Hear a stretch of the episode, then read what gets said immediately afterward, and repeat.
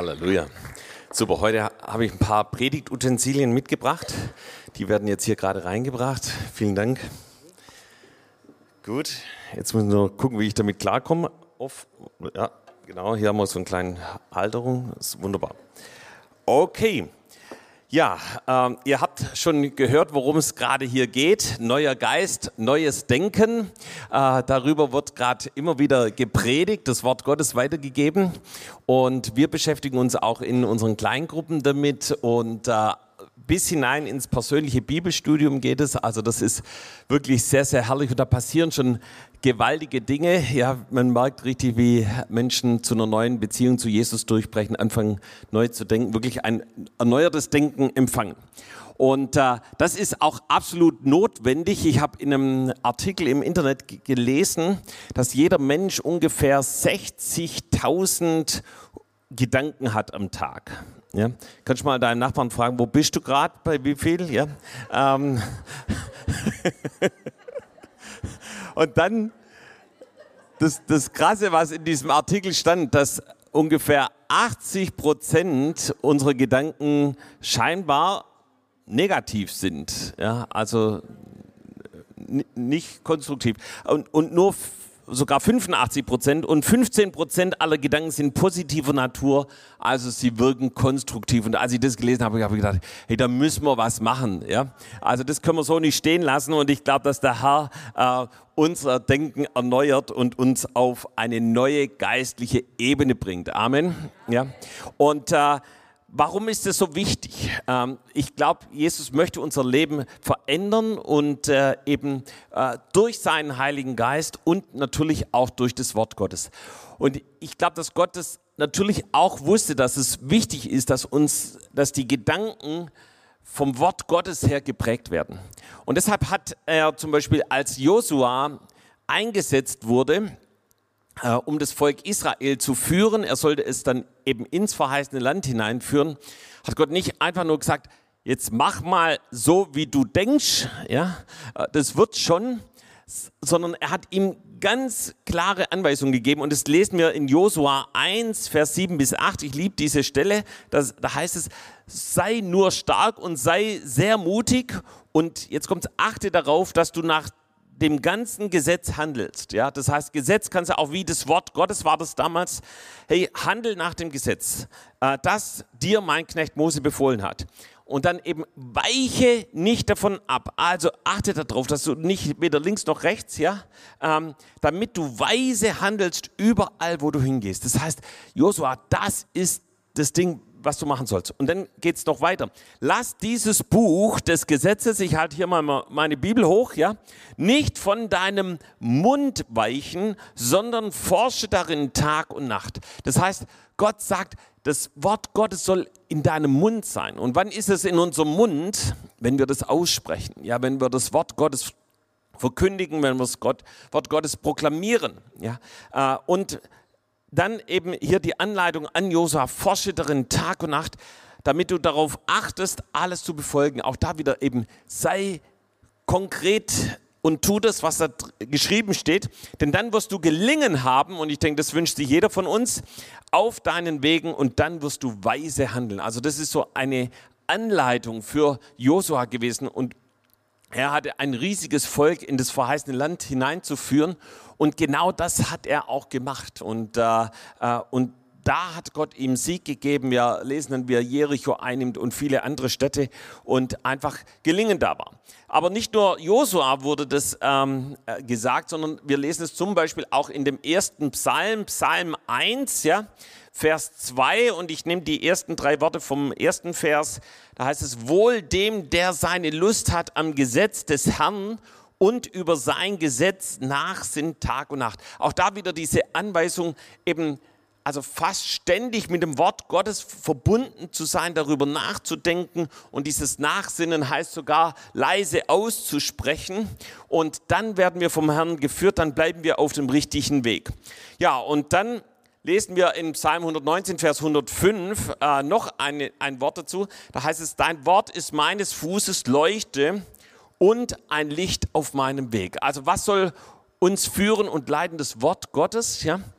Übrigens nicht das Handy, ja, dass du einfach nur Handy, Handy, Handy und dann TikTok, TikTok und du denkst, das wird immer finsterer und finsterer und finsterer und dann auf einmal machst Bang, oh, es wird Licht. Eine Message, eine Botschaft von Jobs Bittner und dann, wow, eine Message vom User Encounter. Aber hey, das Wort Gottes äh, soll unser, unser Licht sein auf dem Weg, wo wir sind. Und ich gerade, ich glaube, dass es gerade dann wichtig ist, wenn dunkle Zeiten um uns herum sind.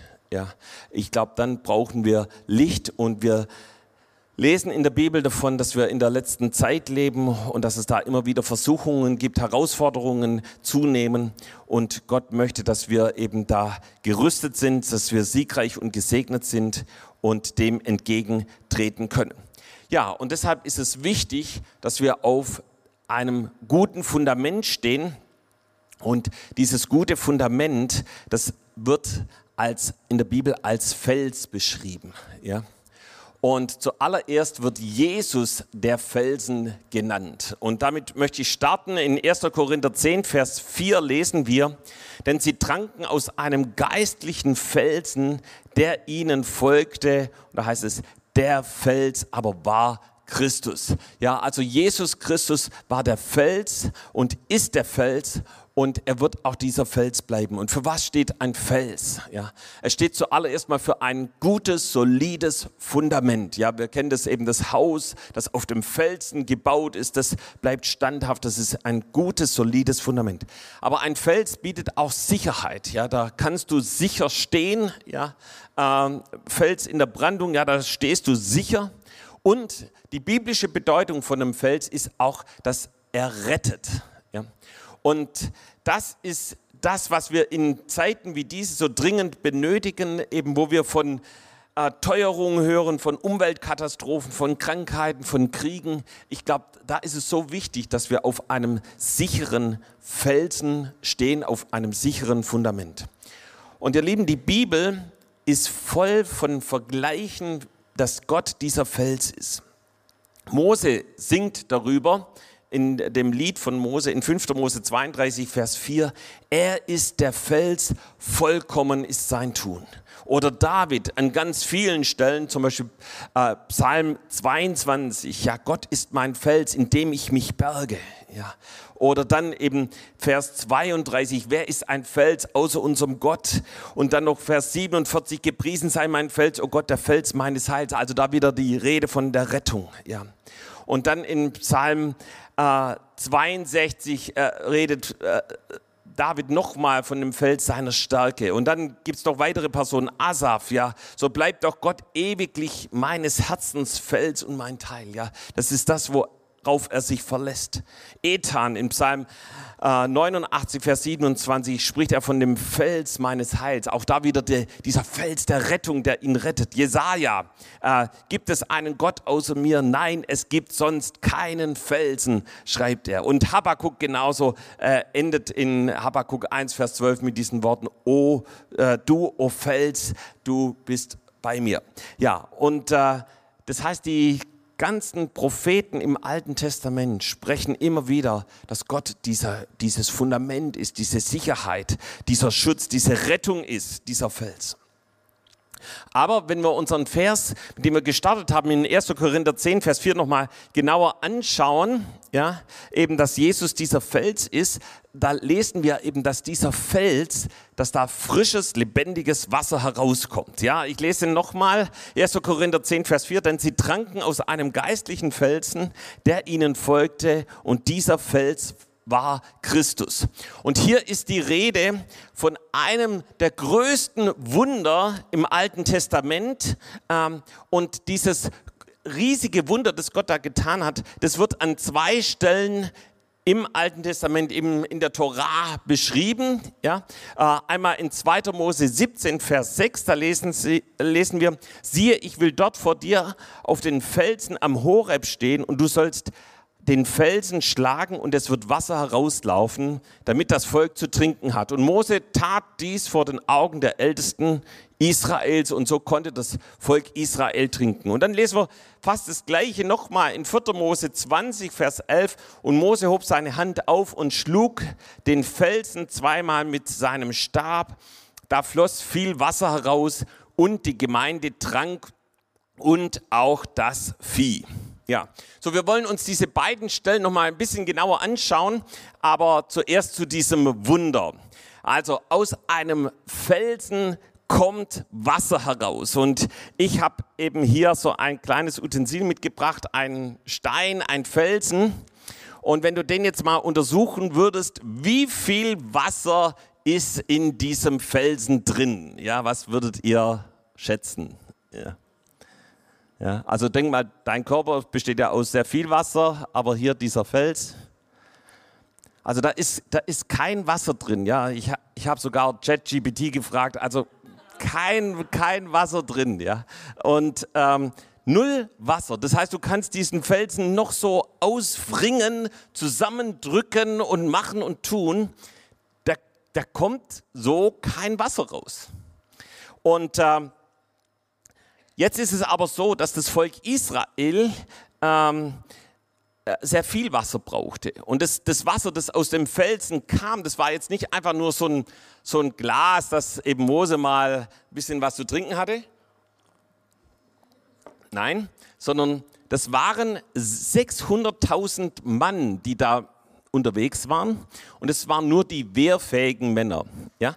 Und wenn du dann eben noch die Frauen und die Kinder und so weiter dazu rechnest, könnte man so auf zwei Millionen Menschen kommen. Ja?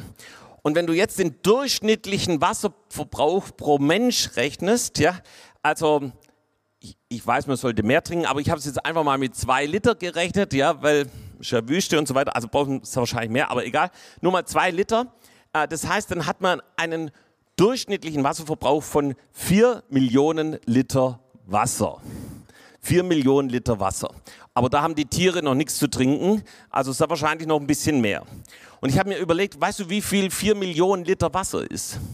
Ja? Äh, ich will es dir mal veranschaulichen. Äh, wir sind hier in einer wunderschönen Halle und ich habe mal ausgerechnet, ähm, wir bräuchten 644 mit Wasser gefüllte Hallen, so wie diese Halle hier ist. Ja? Also wenn dir du dir diese Halle nicht vorstellen kannst, weil du über Tossifar zuschaust, habe ich es auch noch in Badewannen umgerechnet. Also wenn wir davon ausgehen, dass eine Badewanne 150 Liter fasst, ja, dann, also im Schnitt so 150 bis 180 Liter, ich bin bei 150 eingestiegen, weil als Schwaber machen wir es ja ganz voll, gell? und ähm, 27.000 Badewannen, ja, also es ist eine Menge, ja. Äh, so viel Wasser haben sie benötigt. Das heißt, so viel Wasser ist aus diesem Stein hier, aus diesem Felsen herausgekommen. Und ihr Lieben, ich glaube, das war ein gigantisches Wunder. Ich glaube, die haben so große Augen gekriegt, äh, denen ist der Mund offen geblieben. Und jetzt verstehen wir auch, dass es nicht einfach nur so ein nices Wunder war, wie eben viele andere, die in der Bibel passiert werden, sondern dass an ganz, ganz vielen Stellen in der Bibel darüber gesprochen wird. Also Nehemiah spricht darüber. Ja, er sagt, das Wasser aus dem Felsen hast du für sie hervorgebracht, als sie dürsteten. Und dann ganz oft in den Psalmen, Psalm 87, Vers 15 und 16. Er spaltete Felsen in der Wüste und tränkte sie mit großen Flurten. Er ließ Bäche aus den Bäche aus den Felsen hervorspringen und Wasser herabfließen in Strömen. Also da, da merkt man schon, dass das nicht einfach nur ein Rinnsal war oder ein Gläsle voll. Ja, das war also richtig krass. Psalm 105, Vers 41. Er öffnete den Felsen, da floss Wasser raus. Es floss als ein Strom in der Wüste. Ja. Psalm 114, Vers 8. Den Fels verwandelte er in einen Wasserteich, in Kiesfels in einen Wasserquell. Und ihr Lieben, das war ja nicht nur an einem Tag. Ja sondern wir lesen ja im Korintherbrief, dass, dass der Fels ihnen folgte. Das heißt, da äh, ist jeden Tag immer wieder dieses Wunder passiert. Und wir wollen jetzt uns dieses Wunder nochmal genauer anschauen. Und zwar gibt es ja diese zwei Stellen, einmal in 2. Mose 17 und da ist es so, das Volk murrt, da sie nichts zu trinken haben. Mose wendet sich an den lebendigen Gott. Er sagt, so wie du auf den Nil mit deinem Stock geschlagen hast, so schlage gegen den Felsen und es wird Wasser herauskommen. Und genau das macht Mose und siehe, das ganze Volk ist versorgt. Das heißt, Mose ist dem gehorsam, was Gott sagt und es, es funktioniert. Ja, also er hat hier so einen Stock und äh, Gott sagt eben hier, geh zu dem Felsen, schlag hier drauf und dann kommt Wasser raus. Hat bei mir jetzt nicht funktioniert, aber bei Mose hat es wunderbar funktioniert. Äh, das war die Anweisung. Und dann springen wir zu 4. Mose 20 äh, in die Verse 1 bis 13 und wieder lagert sich das Volk Israel und sie haben kein Wasser und fangen an zu murren. Mose und Aaron wenden sich an Gott und er spricht zu ihnen. Und ich lese Vers 8 jetzt. 4. Mose 20, Vers 8. Nimm den Stab und versammle die Gemeinde, du und dein Bruder Aaron, und rede zu dem Felsen vor ihren Augen. So wird er sein Wasser geben. So sollst du ihnen Wasser aus dem Felsen verschaffen und der Gemeinde und ihrem Vieh zu trinken geben. Also wenn ihr genau zugehört habt, eben jetzt hier soll Mose zu dem Felsen reden. Er soll also nicht wie bei der ersten Stelle darauf schlagen, sondern er soll vor den Augen Israels zu diesem Felsen sprechen. Und dann lesen wir weiter ab Vers 9. Da holte Mose den Stab vor dem Herrn, wie er ihm geboten hatte. Und Mose und Aaron versammelten die Gemeinde vor dem Felsen und er sprach zu ihnen, hört doch, ihr Widerspenstigen, werden wir euch wohl aus diesem Felsen Wasser verschaffen? Und Mose hob seine Hand auf und schlug den Felsen zweimal mit seinem Stab. Da floss viel Wasser heraus und die Gemeinde trank und auch ihr Vieh. Und der Herr aber sprach zu Mose und Aaron, weil ihr mir nicht geglaubt habt und mich von den Kindern Israels zu heiligen, sollt ihr diese Gemeinde nicht in das Land bringen, das ich ihnen gegeben habe.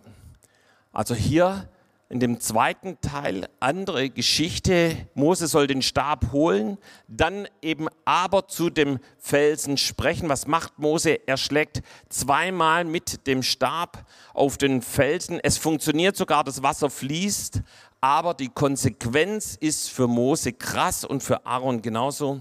Sie dürfen nicht in das verheißene Land ziehen. Weiß nicht, wie es dir geht. Du sagst vielleicht, hey, das ist doch nicht so schlimm. Warum so eine harte Strafe für Mose und Aaron?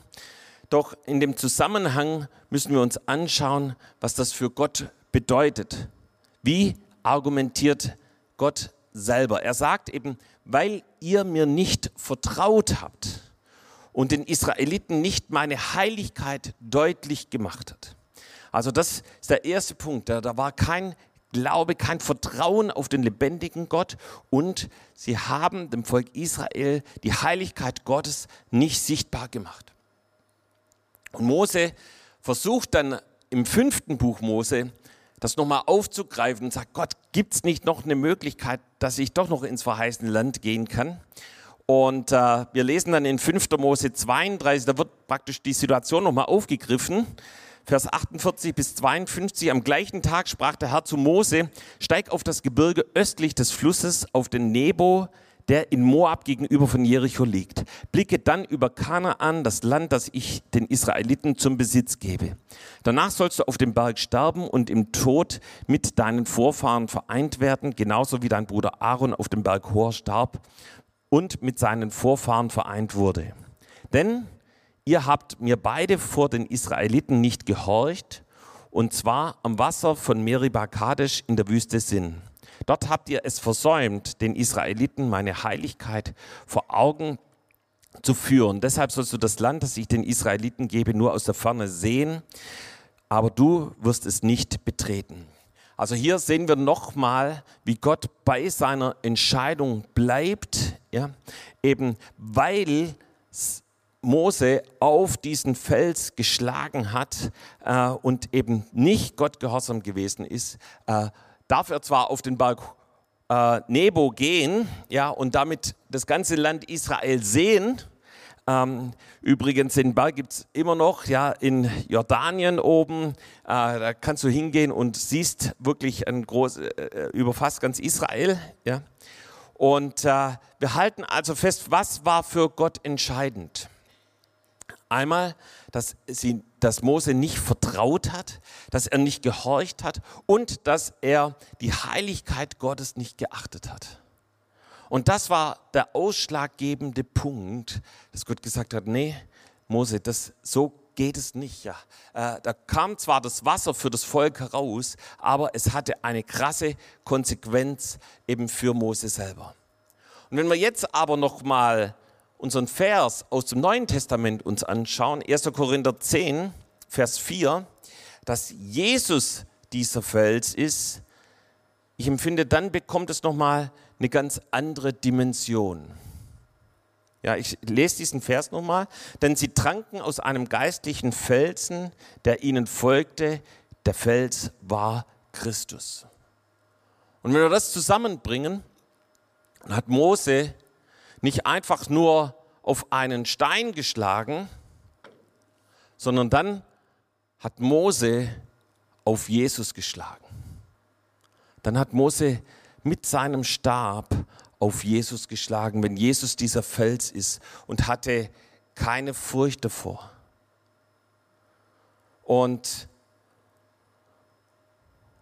es ist interessant, dass vor der Kreuzigung also in der Passionsgeschichte von Jesus, Jesus auch mehrmals auf den Kopf oder ins Gesicht geschlagen wurde.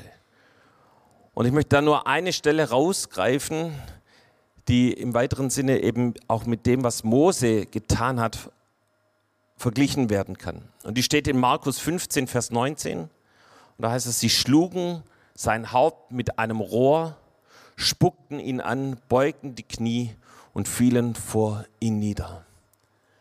Ihr Lieben, da hat Jesus diese Schuld getragen, dass Menschen ihn aufs Haupt schlagen, ins Gesicht schlagen.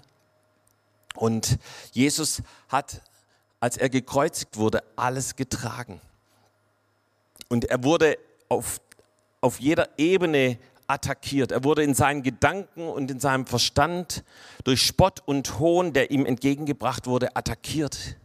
Er wurde körperlich attackiert, ja, immer wieder geschlagen wurde auf den Kopf und auch ausgepeitscht wurde am Rücken.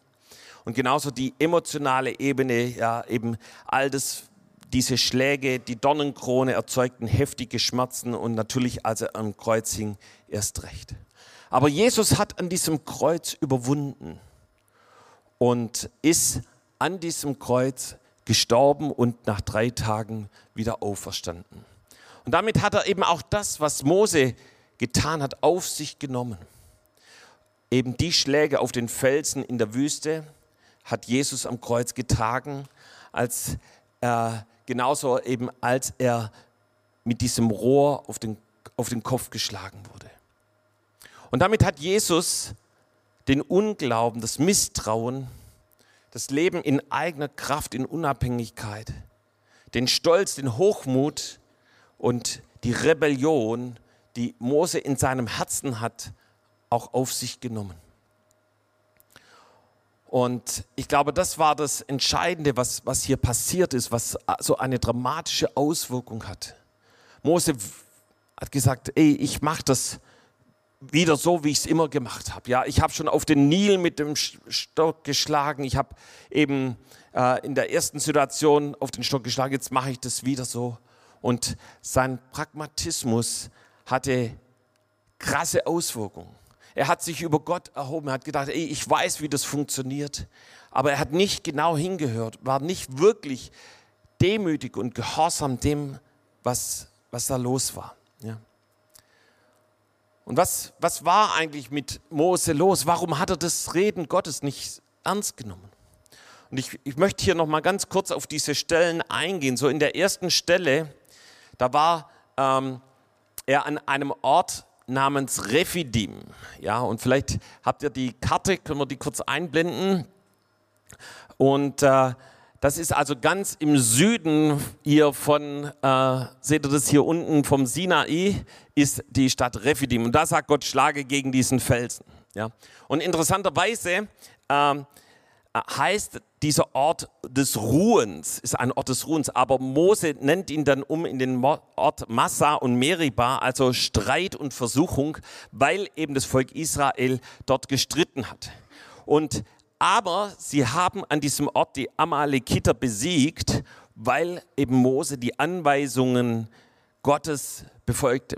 So, und dann sind sie weitergereist und sie sind da, ihr seht da oben Beersheba und ungefähr 80 Kilometer unter Beersheba ist dieses Kadesh Barnea, eben wo äh, Mose zu dem Fels sprechen sollte.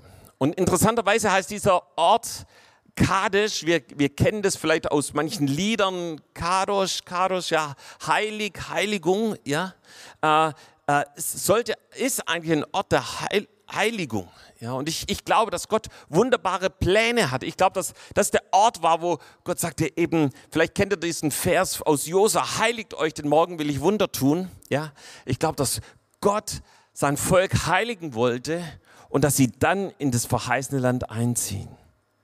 Aber ihr Lieben, das war genau der Ort, wo die Kundschafter ausgesandt wurden und wo sie zurückkamen mit einem schlechten Bericht über das verheißene Land. Das war der Ort, wo sie sich weigerten, das Land einzunehmen. Und später, als sie es versucht haben, eigenmächtig einzunehmen, endete es in einer Katastrophe. Das war der Aufstand der Korach, ja, einen Putschversuch. Ja, das war der Ort, wo wo das Volk mit einer Plage heimgesucht wurde. Und das war auch der Ort, wo Miriam, Moses Schwester, starb.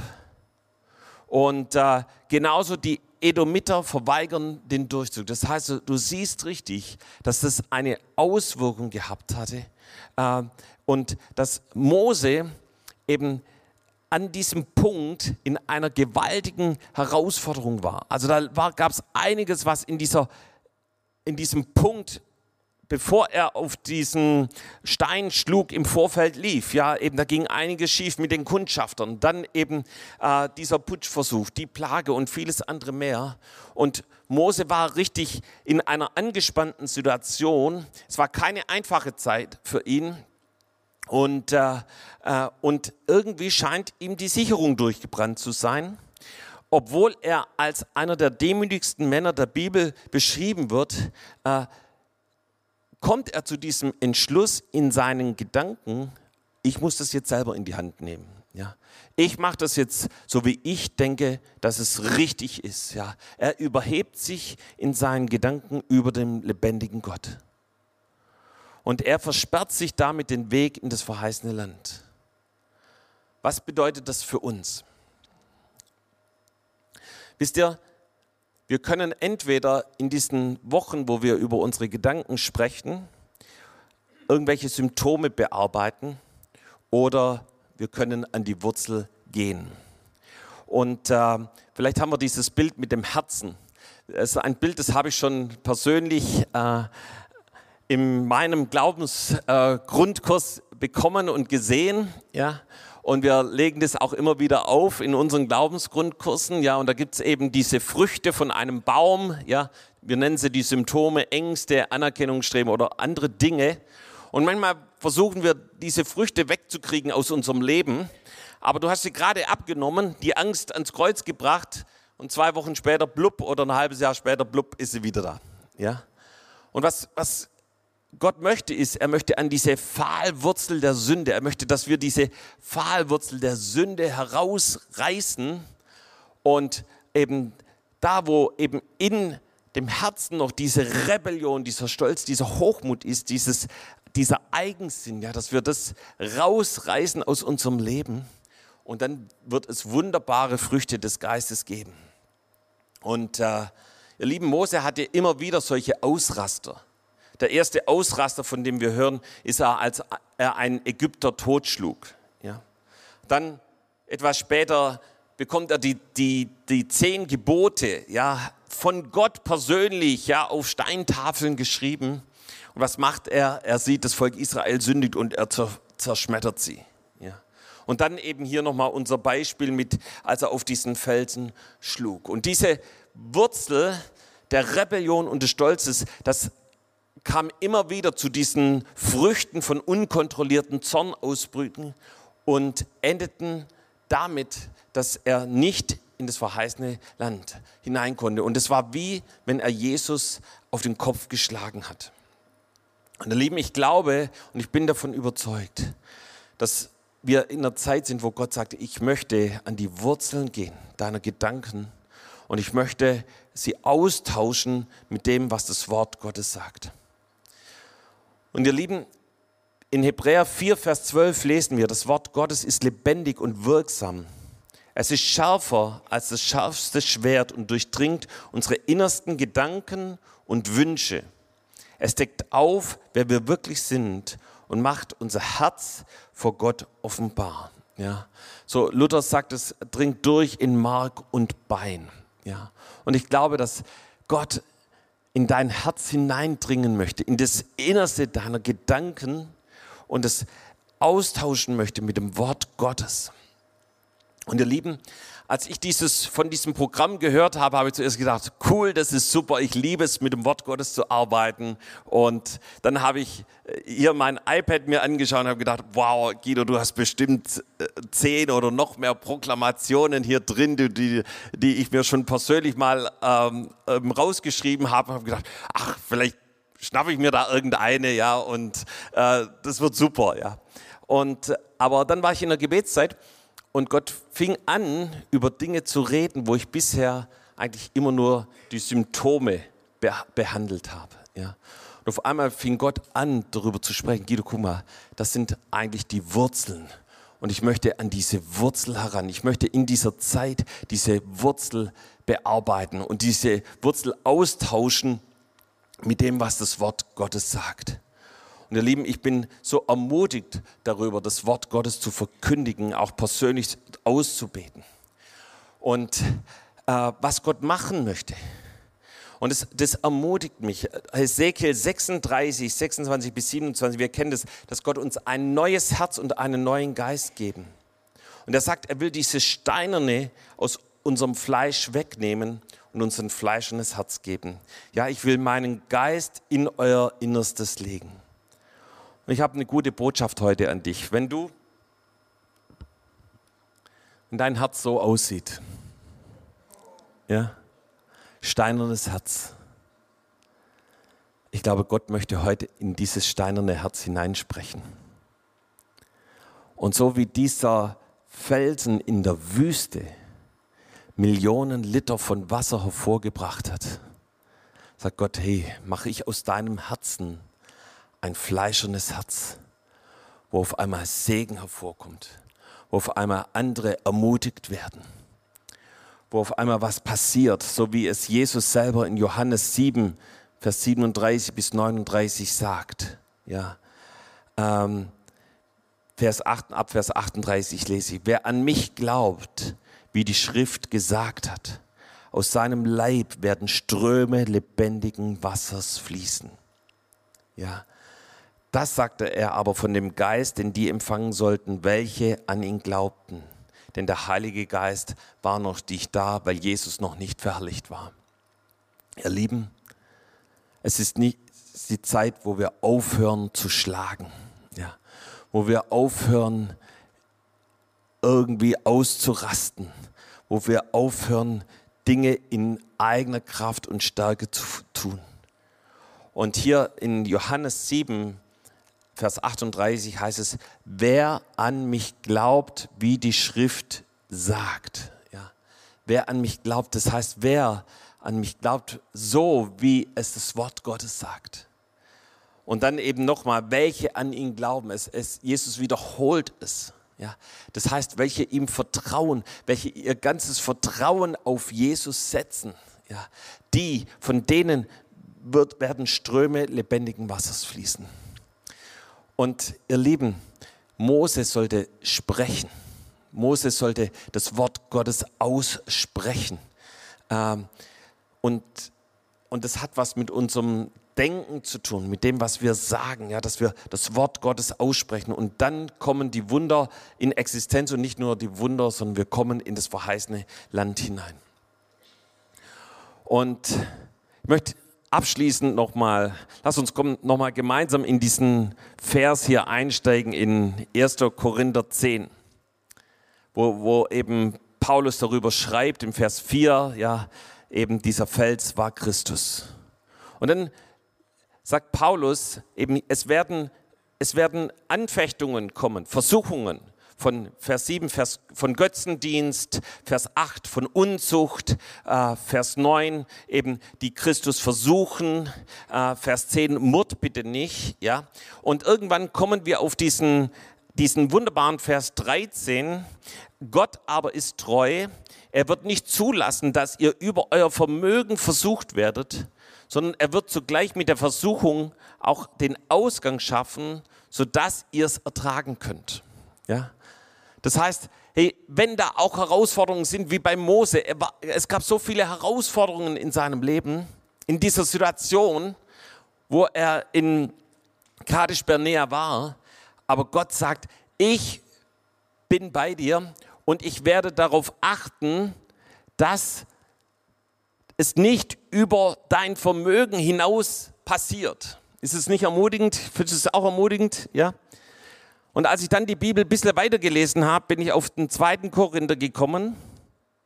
Und da Vers, Kapitel 1, Vers 8, und da, da lesen wir, ähm, dass äh, Paulus schreibt, wie es ihnen geht, dass wir übermäßig schwer zu tragen hatten, über unser Vermögen hinaus, sodass wir selbst am Leben verzweifelten.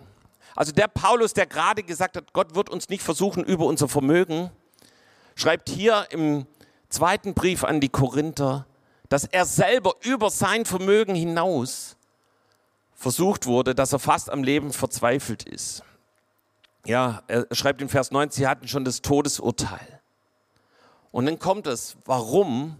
Damit wir nicht auf uns selbst vertrauten, sondern auf Gott, der die Toten auferweckt. Und dann eben schreibt er, wie Gott sie gerettet hat und Gott Wunder getan hat. Lieben, da wo du vielleicht heute hier bist und du bist in einer großen Herausforderung, du weißt nicht mehr, wie es weitergeht. Ich möchte, ich glaube, dass Gott dich ruft, dass du ihm vertraust, dass du seinem Wort vertraust und nicht so, wie Mose in eigener Kraft und Stärke gegangen ist, sondern dein Vertrauen hundertprozentig auf ihn setzt. Und dann wird Gott dich retten. Dann ist er der Fels. Dann ist er derjenige, der seinen Geist ausgießt. Dann ist er derjenige, der dir neues Leben schenkt. Und ich glaube, Gott sagt es auch da zu dir, wo du wie an einem, an einem, an einem Endpunkt stehst und nicht mehr weiter weißt. Gott sagt, ey, ich bin für dich da. Und du kannst mir vertrauen, da wo du mir vertraust, da werde ich dich retten, da bin ich der Fels des Heils für dich. Amen.